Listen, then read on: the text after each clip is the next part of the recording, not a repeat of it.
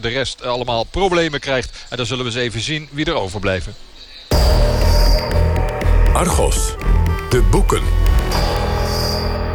Wenn die Franzosen zu Recht stolz auf ihren Kaiser sind und die Briten auf Nelson und Churchill, haben wir das Recht, stolz zu sein auf die Leistungen deutscher Soldaten in zwei Weltkriegen. U hoorde een van de twee lijsttrekkers van de rechtspopulistische partij Alternatieven voor Duitsland, Alexander Gauland. Hij zei dat hij vindt dat Duitsland trots moet kunnen zijn op de prestaties van het leger in de Eerste en Tweede Wereldoorlog. Nou, morgen zijn de Duitse parlementsverkiezingen. De partij van Gauland maakt kans de derde of misschien wel tweede van het land te worden. Journalist Paul van Gageldonk schreef een boek over het rechtspopulisme in Duitsland, Redders van het Avondland, uitgegeven bij uitgeverij Balans. Margeliet Kleiweg, publicist in onder meer De Groene en vaste recensent van Argos, zit naast me. Welkom Margeliet. Hallo Max. Straks bespreek je ook nog het, een boek over de invloed van de Italiaanse maffia in Nederland. Maar uh, allereerst maar even naar de Oosterburen. Want wie zijn de redders van het avondland? Ja, het is een, een boek dat natuurlijk op een prachtig moment is uitgekomen van Paul van Gageldonk. Het vlak voordat de, de verkiezingen er zijn. En ook in de periode dat de AFD het zo vreselijk, de alternatieve voor Duitsland, zo enorm is gaan stijgen in de peilingen. Hij heeft er een, uh, een, jarenlange studie van gemaakt van, uh, van deze redders van het avondland. En heeft vooral in, de, ja, in, in, in het gebied van Aken, waar hij zelf ook woont, uh, veel gesproken. Hij heeft heel veel interviews gedaan met uh, allerlei ja, hele belangrijke mensen van de partij. Hij begint zijn boek met uh, Sarrazin, die eigenlijk natuurlijk helemaal niet van die partij is. Het was de man die Duitsland schaf zichzelf af heeft geschreven. Ja, een enorme die, bestseller. En, en, en daar was het belangrijkste van Sarrazin was dat de islamisering op de loer ligt dat, ik vind dat een beetje een raar begin eigenlijk van het boek. Omdat je, het gaat over de AFD en dan begin je met Sarrazin. Maar dat is voor hem een soort opmaat naar een onderzoek. En, een, en hij ziet het toch wel als onderzoeksjournalistiek. Uh, om te gaan kijken en te gaan praten met iedereen van die AFD. En tijdens zijn zoektocht komt hij ook uh, ja, voortdurend andere dingen tegen. En daar wijdt hij ook over uit. Dus ook vrouwke Petri, die eerst heel hoog stijgt. Vrouwke Petri was een hele belangrijke vrouw in de AFD. En die was ook niet zo extreem. En hij mag ook graag uitweiden over haar relatie met een ander, Marcus Pretzel. Die een uh, liefdesbaby hebben samen. Die een liefdesbaby hebben samen. Ieder ook weer apart vier kinderen. Hij, heeft heel, hij maakt heel veel uh, werk van de interviews... en uh, van het bezoeken van allerlei vergaderingen. En tegelijkertijd krijg je geen goed beeld van de partij. Dat vind ik zo interessant. Ik, tenminste, ik vind het heel knap en ik heb het ook met plezier gelezen. Maar tegelijkertijd um, uh, ontbreekt de analyse. Er ontbreekt een concept.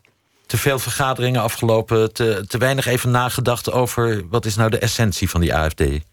Ja, nu zeg je het wel heel goed eigenlijk. Uh, Dank je. Uh, Ander, uh, hij, hij, vertelt ook dat andere partijen enorm... allemaal belangrijke dingen, dat hij zo worstelen met de AFD. Dat wil je weten, hoe zit dat dan precies? Wat is daar? Is dat alleen maar de angst vanwege dat verleden... van die Tweede Wereldoorlog? Hij voert ook Björn Hukke op. Dat is ook een hele interessante man in Zullen die daar partij. ook een stukje van laten Heel graag. horen, van Hukke? Wir Deutschen, also unser Volk, sind das einzige Volk der Welt dat zich een Denkmal der Schande in das Herz seiner Hauptstadt pflanzt. Dat gaat erom, dat een, beroemd citaat van deze man, of berucht zou ik willen zeggen. Dat je eigenlijk moet schamen dat in Berlijn dat hele grote Holocaust-monument uh, monument, uh, staat. Het is interessant dat hij beschrijft van Gageldonk dat het een zoon is van een Holocaust-ontkenner, deze man. En uh, dat hij ook niet wil dat het holocaust ontkennen langer strafbaar is. Dus allemaal, zoals wij nu zitten te praten... ook allemaal ingrediënten die vragen om ja, meer duiding... om, ja, om een soort uh, stroop ertussen... waardoor het een duidelijker geheel wordt. En dat, dat wordt het maar niet. Hij vertelt ook over Horst Mahler... die dan niet bij de AFD zit, maar Horst Mahler...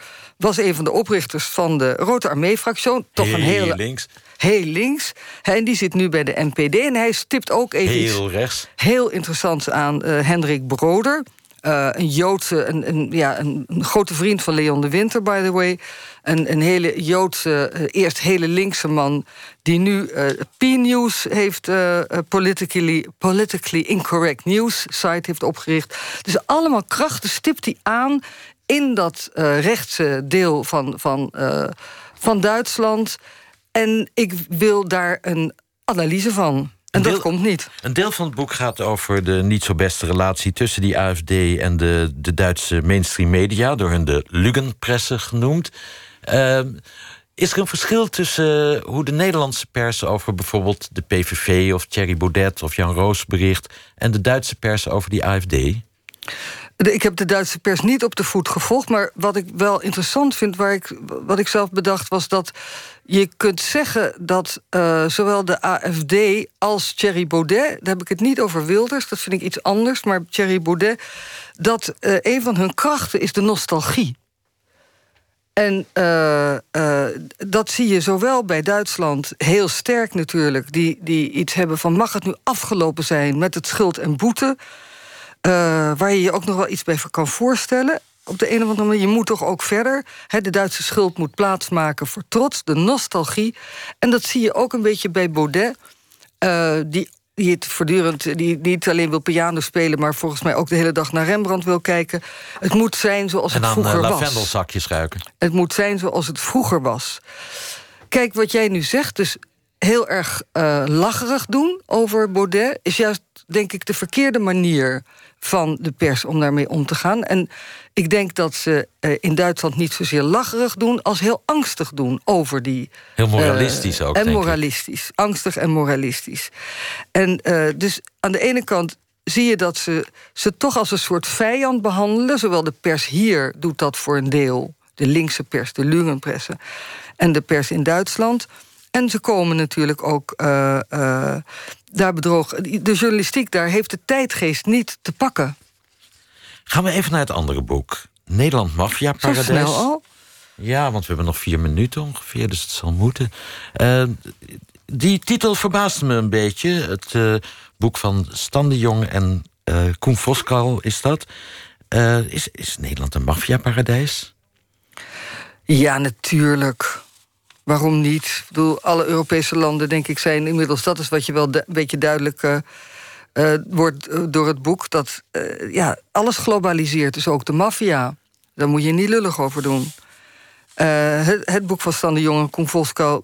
ze hebben er veel vaker over geschreven. Ik geloof dat jullie hier ook wel over bericht hebben. Ik ben geen kenner van de uh, van de maffia. Dus ik keek er. Uh, ik, ik, las het met een oog van de buitenstaander, maar dat kan ook wel eens uh, verfrissend zijn. En ik vond het heel interessant om, om te, te zien hoe dat in Alsmeer bij de bloemenveilingen gaat. Hoe makkelijk je drugs, kleine pakketjes drugs, smurfen genaamd.